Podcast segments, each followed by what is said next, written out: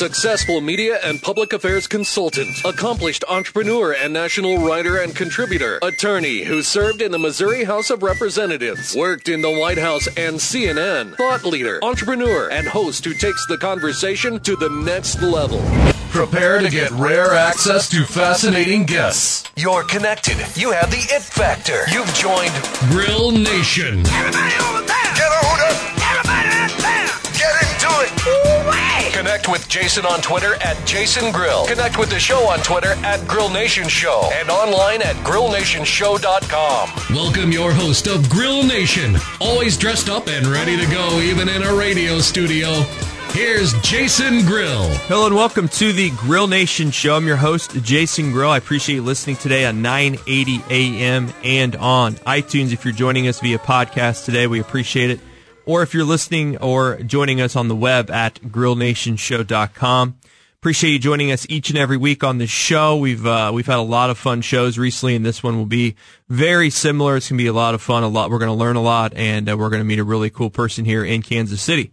You connect with me on Twitter at Jason Grill, and I'm on social media. Just search for my name, Jason Grill, on Instagram, Facebook, and on Snapchat. Um, I want to thank our partners and supporters of the show before we bring in our guests today. Supporters of the Grill Nation show include title sponsors, which are Truss and Mobank BOK Financial, Two West Advisors, and also we have contributors to the show, which include the KCADC, Kansas City Area Development Council, thanks to Tim Cowden, Port KC, thanks to John Stevens, and Brian Sarr from True Wealth and Company as a guest host and on-air contributor. Thanks for all of, of these supporters and uh, that help this show run each and every week. Okay, I want to bring in our guests for today's show. Uh, Dennis Straight is joining me. He's a principal at, at Gould Evans. They have been in Kansas City for many years. Uh, a great company here in Kansas City. He is a an architect, planner, and landscape architect by trade. His interest is in city building and is, has an ability to recognize opportunities throughout the region. And uh, he does a lot of city planning. And we're going to get into a really deep conversation today about performance-based cities.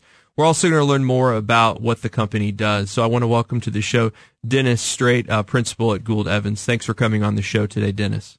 Jason, thanks for having me. That uh, sounds like a fun conversation. It's going to be a lot of fun. Um, first off, let's learn about you because we had lunch. Uh, uh, Julie Nelson Mears connected us uh, about a month or two ago. Time flies in Kansas City. I remember it was starting to get a little warmer outside. Um, you know, we had lunch and we kind of talked about your background. For our listeners, give us a little background. I know you you went to uh, uh, got your master's at UT. Is that right? I did, and from a kid from Oklahoma, that was kind of tough for the OU parents, right? yeah, right. Uh, but uh, yeah, I came out of Oklahoma, started in landscape architecture, moved down to Austin, Texas for a few years, uh, Yeah. primarily working for architects and fixing all the mistakes they were making, and uh, I decided to become an architect. So Mhm. that's where I got the master's at UT, and uh, the economy was pretty tough down there, and it was a tough place to do business. So for a lot of reasons, we decided to move to Kansas City, and that's been 30 plus years ago. So Kansas City is definitely home now. And what was your impression of Kansas City when you showed up here in probably the early '90s? Probably, I assume, right? Uh, years ago, yeah. Yeah, um, I always loved the uh, uh, the Midtown area, and certainly the city as a city. So unlike uh, where I grew up, where you, you didn't really have a sense of a city. In fact, unfortunately, the city where I grew up in, um, they uh, they tore down the city downtown um, in urban renewal back in the '60s, and I can still remember that happening. So Mhm. we uh, we essentially uh, removed the urban part of our city, and I grew up in a suburb without an herb, and that's been probably plaguing me my entire life in terms of trying to get back to those things that make cities uh, really what they are. So you uh, you came to Kansas City and you located kind of in the corridor, the heart of the city, when you first got here. Yeah, we've lived in like five or six places, all within like a six block radius over the last uh, uh, thirty years. That's interesting. I always find it interesting to see how people located here and what their first impressions were of the city. So you came here, and what happened next? I mean, did you you started at your company? Did you kind of work your way up? Did you found it? Did you uh, work at other places? What happened? Uh, Because so- you've been there for a while, right?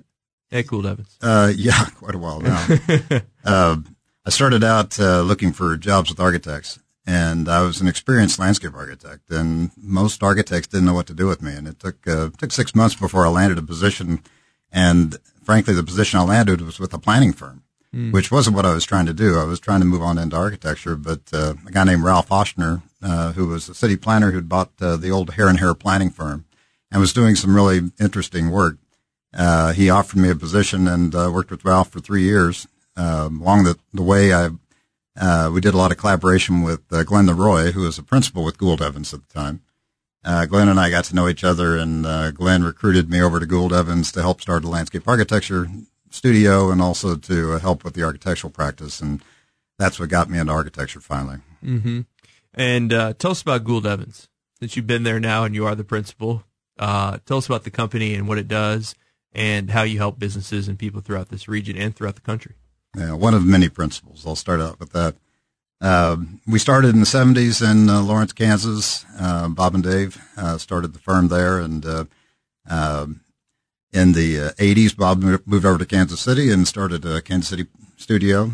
And today we have studios in New Orleans and Phoenix and San Francisco. We have over 160 people uh, the majority of us are still here in the Kansas City and Lawrence offices, uh, about half of us, and uh, we are a, uh, a planning and design firm. Mm-hmm. We've uh, since the beginning we've always had a focus in education.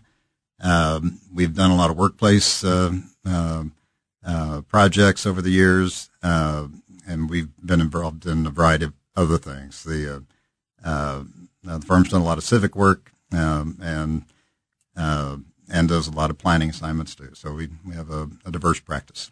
You guys are involved in the in the kind of the community and or uh, not charity but community and civic organizations in progress, but also have your business as well. I feel like you're very involved with entrepreneurs and with uh, with people uh, as well as doing the day to day to to pay the bills of the company. It seems like that's a focus for you guys to focus on two different things. Uh, we tried to find that uh, blend where we can take the expertise we developed uh, through our practice and use it to help build a stronger community. We have a, the last four years, we've had a uh, an active classroom in the studio, which is very unusual mm-hmm. for any business to have kids coming in on an almost daily basis. It's a joint program with the Department of Education at Rockhurst University, mm-hmm. and it's an out of school program that uh, allows kids uh, an opportunity to uh, learn how to be self-directed learners, mm. and frankly offers uh, uh, teachers the opportunity to learn how to guide self-directed learning outside the classroom. And part of the reason that it's been successful in our office is that it gives kids a totally different atmosphere to to work in, and that changes their perspective and ultimately change, helps to change their their engagement. You have a new office location, right? We do. Tell us about that. Uh, we're thrilled to be in a brand new location in our old home of Westport. Mm-hmm. We've been in Westport for 30 or 23 years.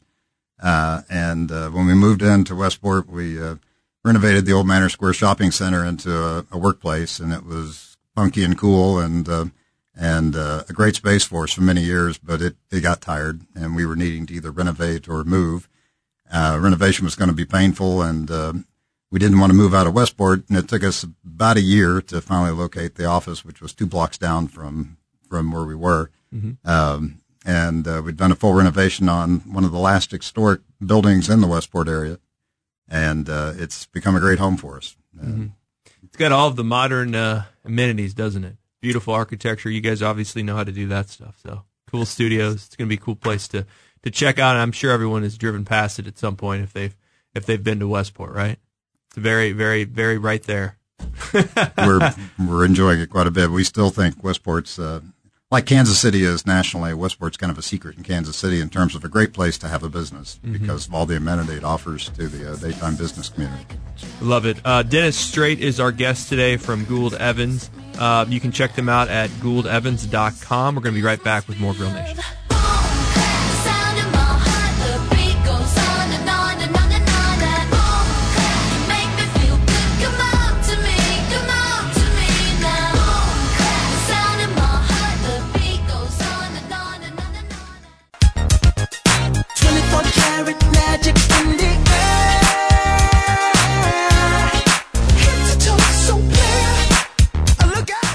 Welcome back to the Grill Nation show. I appreciate you listening again today on 980 AM or on iTunes via podcast. or at our website, grillnationshow.com. I'm going to post uh, photos of our guests today, and also you can find all of our old shows. We've done over 205 shows since we've rebranded as the Grill Nation Show. They're all on the website at grillnationshow.com. Joined today by Dennis Straight, who's a principal at Gould Evans in Kansas City. Their website is Gould, that's G O U L D Evans.com. Uh, really interesting uh, company here in Kansas City, and, and really going to get into some interesting topics here on this segment. Uh, Dennis, welcome back to the show. When we met for lunch with uh, Julie Nelson Mears, we were talking about all about city planning, about Kansas City's setup, about you know what are our challenges moving forward, what have we done well, what do we need to improve on uh, all things that we I get really jazzed up about as a uh, guy that loves the city and wants to make it a better place and wants to keep growing and keep accelerating and keep doing the right things. Um, we talked about performance based cities. Um, explain to us what those are and what you mean by that, because I know that that's something you uh, have done a lot of work on and, and you know a lot about. So tell us what that is.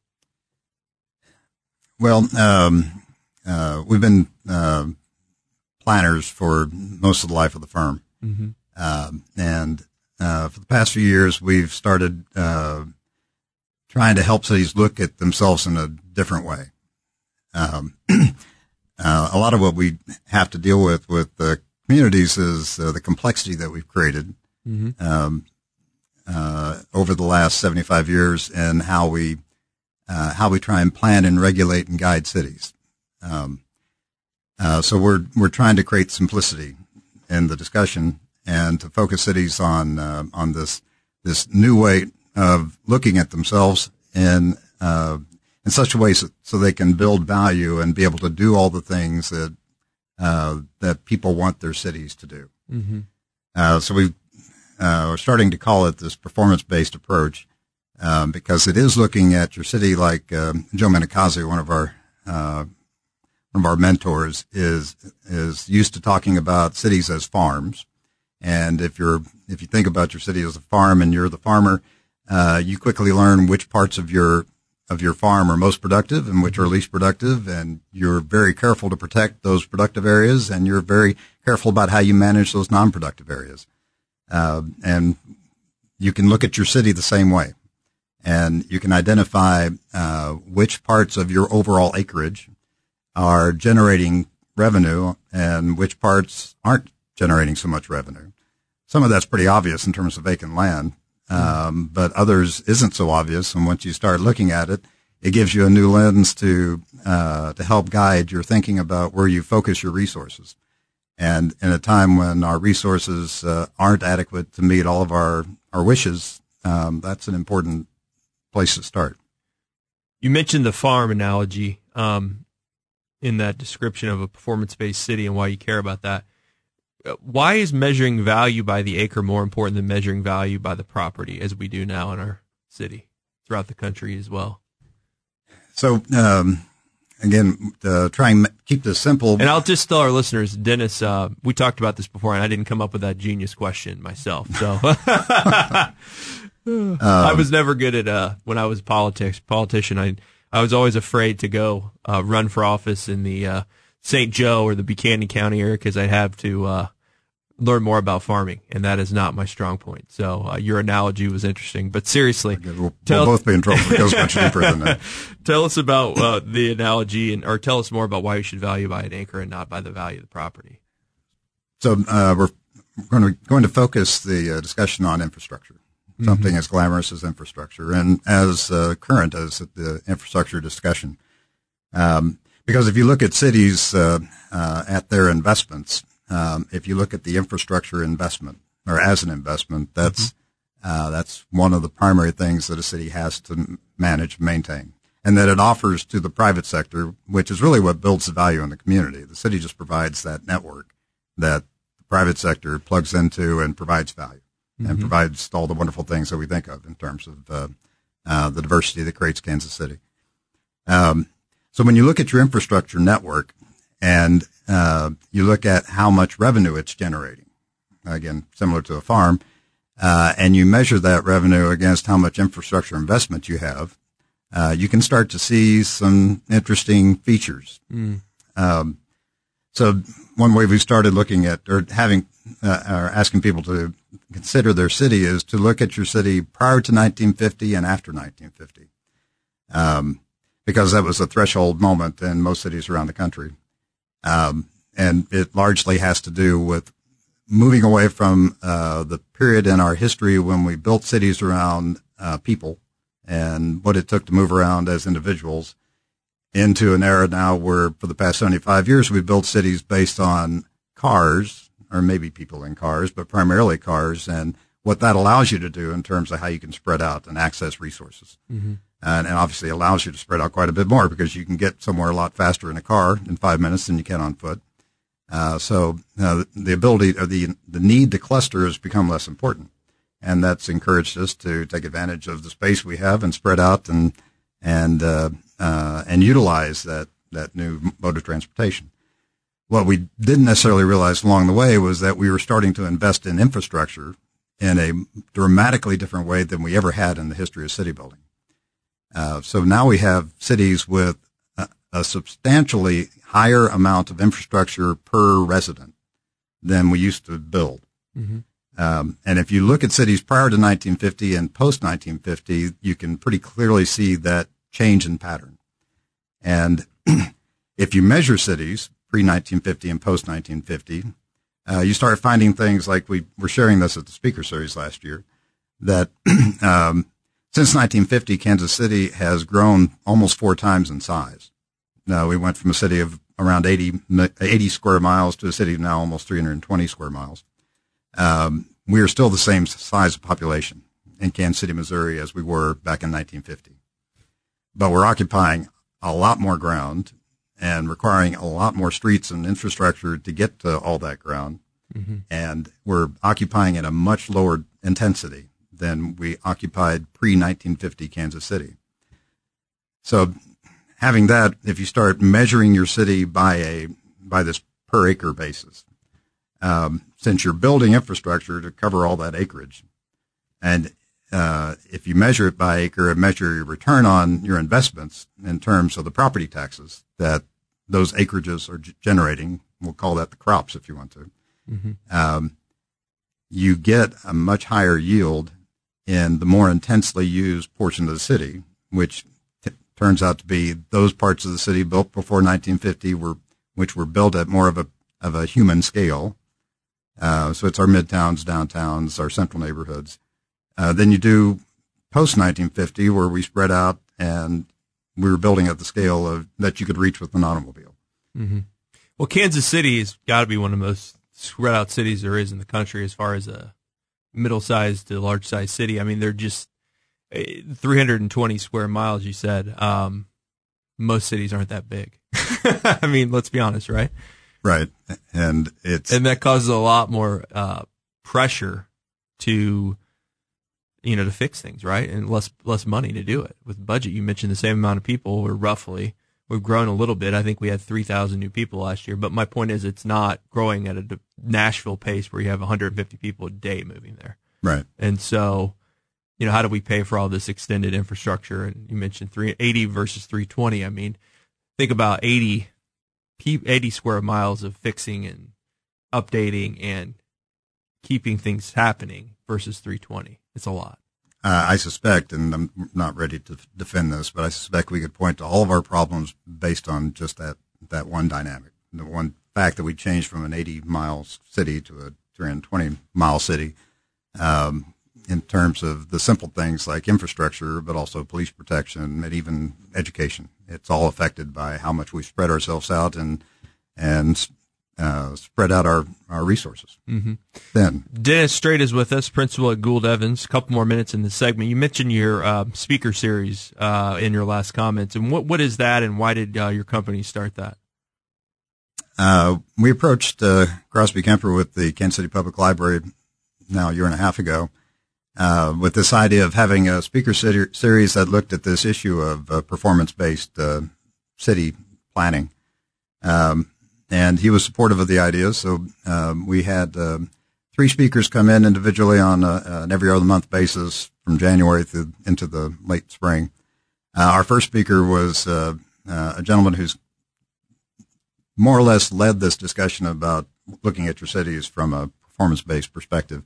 Uh, his name is Charles Marohn. He's a, uh, a born again uh, traffic engineer, mm-hmm. city planner, who realized that most of the work he'd done for the first half of his life and his career was uh, not really generating value. It was generating liabilities and and it wasn't being built efficiently, and he was getting frustrated by that. So he started this movement that has uh, since become known as the Strong Towns movement, uh, which helps people uh, understand what we've built over the last 75 years and the challenges it's created.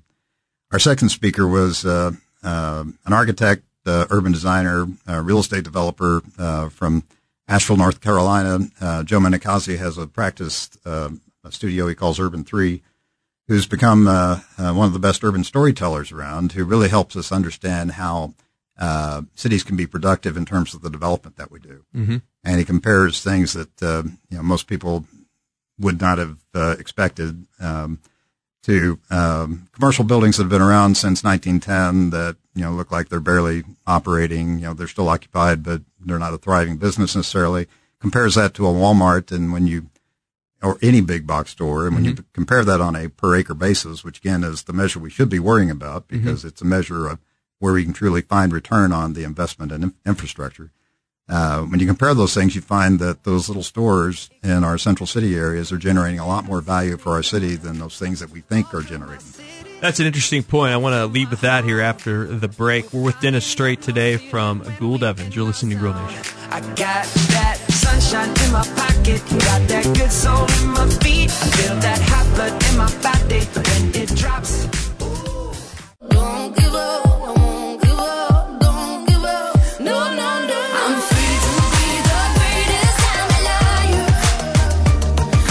Back to the Grill Nation Show, 980 a.m. and on iTunes via podcast and at grillnationshow.com. Appreciate you listening today and always every week. Very fascinating interview so far with Dennis Strait, principal at Gould Evans. Uh, check their website out at gouldevans.com. Great firm here in Kansas City, architect. Uh, he's a, uh, done a lot of things with architect, landscape architect, planning. We're talking about um, development, and you were mentioning your speaker series. Let's just briefly talk again about uh, how why you did that, and uh, maybe you wanted to mention one of the other speakers that came into town as well. So it was primarily to start the discussion here in Kansas City about this uh, different way of looking at cities mm-hmm. in terms of the performance basis of considering your city.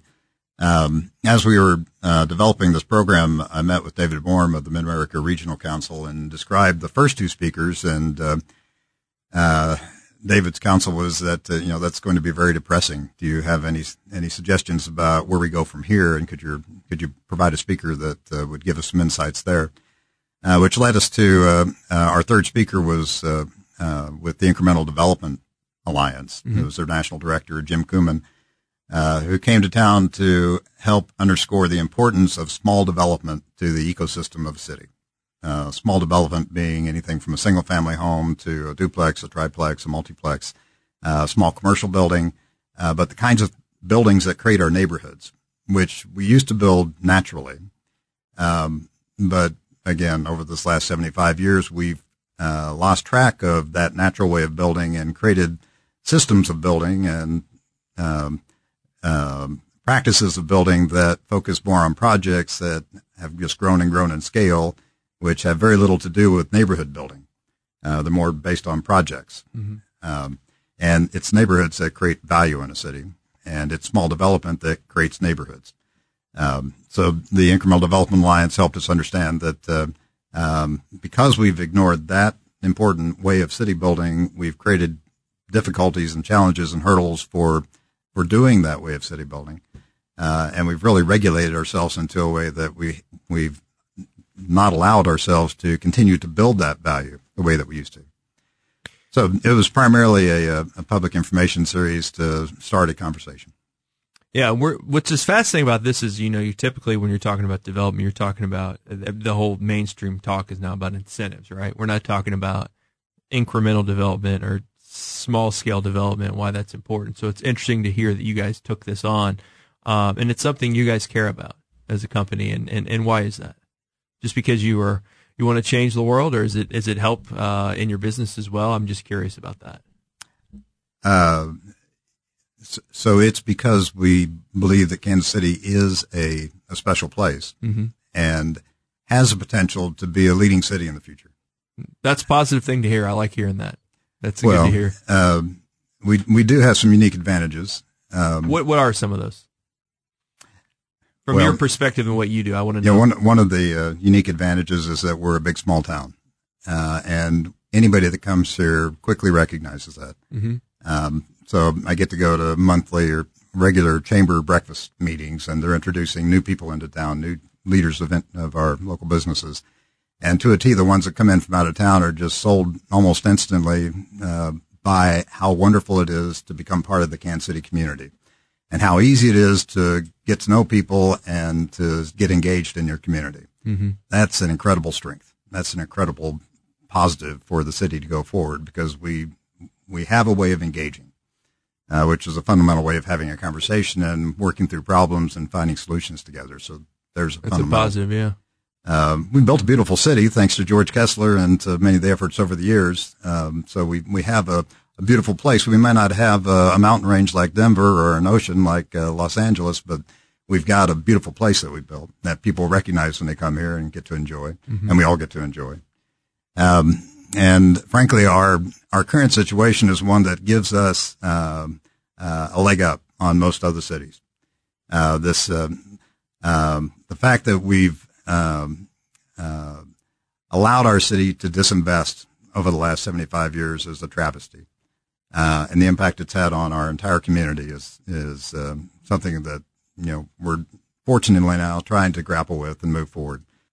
know, we do have a lot of advantages in Kansas City. It's great to hear those um, from Dennis Straight. Dennis, one of the issues that we keep hearing more and more about, at least locally and, and nationally, is affordable housing and how it will, how it is happening in our country and, and how it's happening in our city. And if Kansas City is affordable, is it not affordable? Um, talk to us about that, and then I want to get into how it relates to performance city-based strategy. So, Kansas City's still affordable, right? Well, compared to our aspirant cities, sure, certainly. Which are We're- what Nashville, Portland, Austin's of the world that are doing Yeah. this performance stuff. you know? those cities that we would aspire to be if we talked to talked amongst ourselves. um, so we are affordable, uh, but not for everybody. So there are affordable housing issues for significant portions of our population that we need to be addressing. Um, we're also strapped for resources, and this gets back to the 320 mile city that we built and how we spread ourselves too thin in terms of being able to afford all the things that we've promised and that we committed to. Um, so this is a long range attitude. Uh, this idea of performance based sitting uh, cities. Uh, it, it won't immediately solve the affordable housing problem. Uh, we do have some new policies that the city's been pulling together that that have some good ideas there. That'll uh, What are us. some of those? Well, I know you know this legislate or this this council ordinance well. there's there's a variety of things that ranges from uh, uh, uh, educating, helping people understand how to own homes, uh, to uh, creating opportunities uh, for uh, for accessibility to uh, uh, uh, to uh, the, the homes that we have available in, in the city, and to build more homes in the city. Uh, there's bold ideas that are in that plan that talk about uh, 5,000 homes in the next four years and uh, uh, finding $75 million to, to create those homes or to help create those homes. And uh, uh, uh, all those things are things we should be trying to do. Um, the challenge is, is that that 75 million is going to go fast. Um, so uh, we could spend all 75 million on new two bedroom homes and at the most economical way, we'd still only build about uh, 400 homes. That's not enough. It's not nearly enough. And, uh, and then we'd have to look for the next 75 million. Uh, and I know there's lots of different ways we could spend the 75 million, but the point is we don't just have 75 million laying around because we are strapped in lots of ways with all the commitments we've made. So if we were to refocus our efforts so that we were uh, really trying to nurture those portions of the city that are creating value for us, uh, our central city, um, downtown, Westport, all those areas, um, and um, managing those places which are costing us money every day to minimize those costs so that we create more return on our infrastructure investments, we would have more resources to apply towards our critical needs, such as affordable housing. So that's how you would tie it in the long range back to the performance based approach. It's not a unique i- issue for Kansas City, though. It's happening all over the country. Well, that's true. That's certainly true. Um, we're just, I, I feel unique because we are at this point where we're starting to recognize the opportunity to reinvest in those areas that we've disinvested in over the last 75 years. And uh, we can we we know a lot more now about um, the problems that we've created, and there are lots of cities dealing with this. We can apply good strategies to uh, to build back a city that uh, uh, that not only creates affordable housing and accessibility to housing for all segments of the population, uh, but also does that in a sustainable way. Mm-hmm. So it's an important threshold that we're at for the city uh, and one that I think we're uh, well positioned to take advantage of. You mentioned other cities. Um, what, it would be surprising to, to, know what cities are doing well with this and with performance based strategy. And um, shockingly, it's probably somebody very close to here, isn't it? yeah, and uh, in terms of we were talking about this in an earlier off air area, so I wanted to make sure the listeners know that good stuff's happening on the other side of the the river. Um, yeah, I, I am very encouraged by the uh, direction that uh, uh, the unified government is going with the guidance of their city building. KCK, for all those who don't. Yeah. KCK yeah. has uh, has adopted many of these performance based strategies, working with the Strong Towns organization, working with Joe Minicozzi's Urban Three Group, uh, and with their own staff, uh, making some very intelligent decisions about where they can see uh, good investments, good uh, valuable portions of the city that could be more valuable with the right guidance and nudging. And they're starting to put more emphasis in those parts of the city. Uh, again, they're not trying to abandon the rest of the city. They're just trying to build a more healthy um, city through the resources that they have and the assets that they have. Because um, they're kind of been forced to, right? You, you, there's other cities that maybe waited too long. well, that gets back to the like uh, the Detroit example we were talking about earlier. Yeah. Um, uh, Chuck Marohn with Strong Towns describes Detroit as uh, not an anomaly, but uh, as early, uh, and trying to help people understand that uh, Detroit's uh, an outcome of the the lack of attention towards this attitude of performance and the problems we've created for our cities throughout the country through this spread out way of building for cars and for you know, the last 75 years. Mm-hmm. Um, so Detroit is uh, now a national model of, uh, of what we all want to avoid. Uh, Kansas City doesn't feel anything cl- close to Detroit, um, but there are many parts of the UG that do feel that way. Mm-hmm. Um, so they are they are at a point where it's a necessity to start, you know, doing what they can to move their city forward. Uh, so I I'm inspired by them, and I hope we as a city here in Kansas City can be inspired by them because um, we don't need to wait until we get to that point to start making more intelligent decisions about how we guide our city forward. We could follow that pattern now.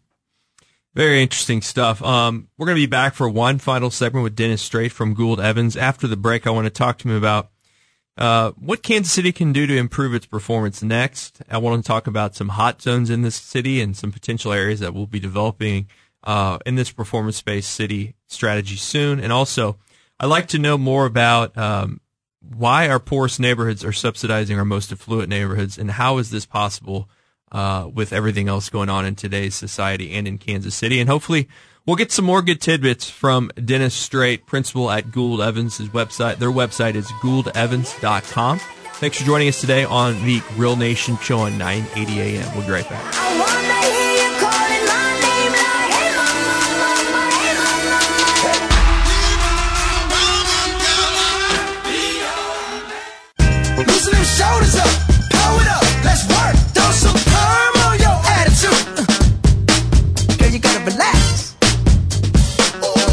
Welcome back to the Grill Nation Show, 980 AM. Thanks for joining us today. Greatly appreciate it. I'm your host, Jason Grill.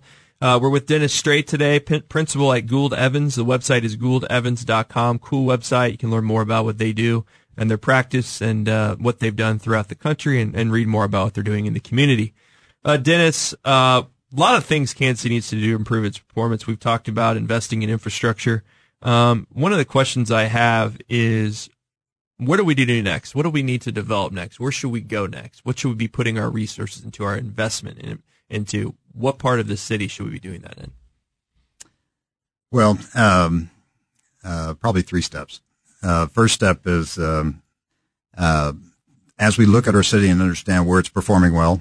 Mm-hmm. Um, uh, we'll also we also are going to understand where it's not performing well, and let's stop doing those things. So let's stop the bleeding. That would be a, the first step. Uh, the second step is to start to use the uh, city that we have more effectively. Um, um, and you'll see quickly when you look at performance-based uh, uh, city assessment, the uh, uh, the most valuable portions of the city are the pre-1950s portions of the city uh, that were built at a scale where the return on the infrastructure investment is greater because the intensity of development is greater. It's mm-hmm. a pretty simple formula. Uh, so we ought to be reinvesting in our central city neighborhoods. Uh, we ought to be reinvesting as we can, certainly with downtown, but throughout midtown. Um, uh, we've got a lot of opportunity throughout the 1950s portion of Kansas City. We could continue to grow at the rate we're growing now for another 40 years and not build anything outside the original 1950 boundaries. Uh, so there's plenty of opportunity to uh, build in those parts of the cities that create the greatest return on investment in terms of property tax per square foot or square acre. Where's our hot zones at? You you mentioned to me off air. Um, you have a map that shows the red zones of where the most economic development is or activity is. Excuse me. Um, for yeah. our listeners, where are those? So Joe Minicozzi showed us how to create these value per acre assessments, mm-hmm. and you can pretty simply do those for your city. And when we did it for Kansas City, it shows, in terms of a heat map, uh, a burning hot zone that runs from the river down to 85th Street, from State Line over to uh, uh, to Troost, and that is the economic engine of Kansas City. That's where our most valuable properties are.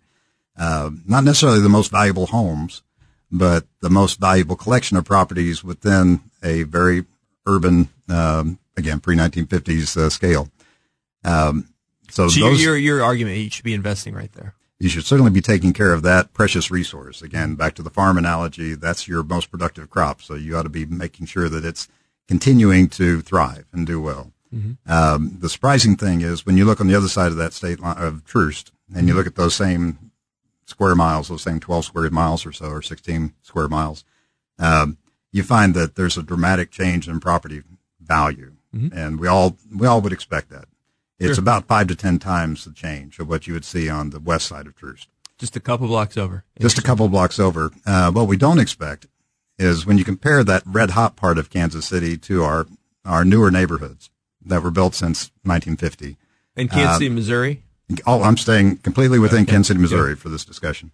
Uh, when you compare our central city to our outlying areas, mm-hmm. you see 10 to 50 times the value in the central city.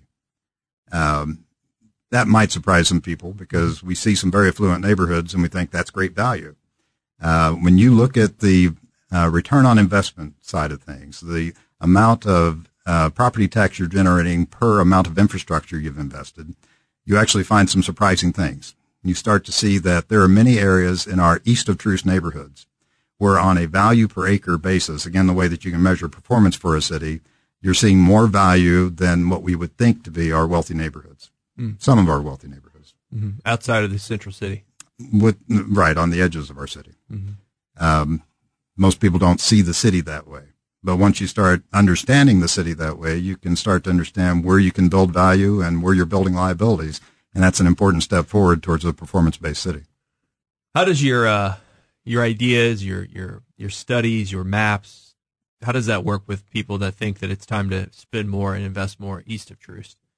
Because it's been uh, the east side has been underappreciated for all these years, according to many people in, in City Hall and the media and whatnot. Yeah, we are definitely at a threshold. Um, uh, that red line, or that yeah, the red line of Troost mm-hmm. uh, which is still pretty evident in that heat map of the city, uh, has breaks. There are already areas where development is spilling over beyond that red line. Mm-hmm. Um, and there's certainly momentum building in the city towards uh, looking now at the east side as a, a rebuilding opportunity. Uh, and all the displacement concerns that come along with it. And it's conversations we need to have. Um, so it's great that we're having those conversations. Um, uh, it's an important time to be thoughtful about how we reinvest in those neighborhoods um, in ways that don't create displacement, do create wealth building for the existing communities, and do create sustainable value. Uh, the, the, the interesting thing about East of Troost is it's the exact same development pattern as West of Troost. Same housing stock, same street blocks, same amenities. Um, it's just been artificially segregated. Mm-hmm. Uh, so it's got the same fundamental infrastructure and building blocks for city building that our best productive part of the city has. So it can and will become once again a very productive part of the city. Um, and easily could become as valuable as the rest of our central city areas and could become um, part of that economic engine that drives our city forward. That's interesting. Um, one of the things I wanted to hit on real quick is is how do our poorest neighborhoods subsidize our most affluent neighborhoods? How does that work? How is that possible? It's back to that uh, uh, that looking at value differently.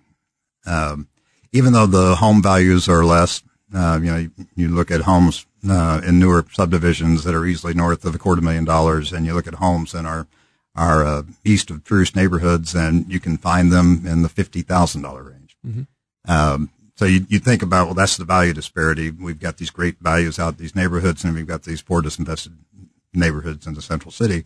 But when you look at that on a per acre basis, you realize you have many more of those fifty thousand dollar homes per block per acre mm-hmm. than you do when you measure the acreage you've dedicated to those more suburbs. expensive homes. Yeah. So because of that, the tax generation, the property tax generation in some of our poor neighborhoods is actually greater per acre. So it's greater proportion of their occupied part of our city than some of the more apparently affluent parts of our city. That's interesting. I think my mind just did a, a somersault there, trying to fit that all in perspective. No, I'm sorry about that. We've never, we've got to get that to uh, the mainstream we got to keep doing speaker series at Gould Evans because um, I think if we told Quinton Lucas that or other people, they'd be like, "Oh, okay, that makes sense. It makes sense when you really think about it." Um, and you know, you don't hear many people that are making these decisions talking like that, which is really cool to hear you say that. Which is why we need more people to check out what you guys are doing at Gould Evans at gouldevans.com and also I'm sure you guys will have more events and hopefully more informational sessions as we get going on performance based cities the strategy, what places are doing well, and just looking at these maps would be really interesting. Let me give a shout out to uh, one of our planners in our studio, um, Abby Kinney, has started our the first unofficial chapter of the Incremental Development Alliance here in Kansas City. For the past five months, we've uh, been meeting monthly at uh, Charlie Hooper's um, mm-hmm. and assembling folks interested in this uh, smaller scale of development to help uh, build a network of small scale uh, developers. Um, Butch Rigby was our speaker last night. Uh, mm-hmm. we're continuing to build momentum there, and it's a great place for people interested in rebuilding our city to plug in. Very interesting stuff. Uh, Dennis Strait has been our guest. He's at a principal at Gould Evans. I want to thank uh, everyone for listening today, and Dennis, thanks for coming on the air today and sharing some of these interesting uh, tidbits and facts. And it's really an interesting way to think about uh, how our cities are growing and what they should be investing in. So thanks for coming on the show. Jason, thanks for caring about our city. I do care. Thank you very much for listening, and uh, we'll see you again next week here on Grill Nation.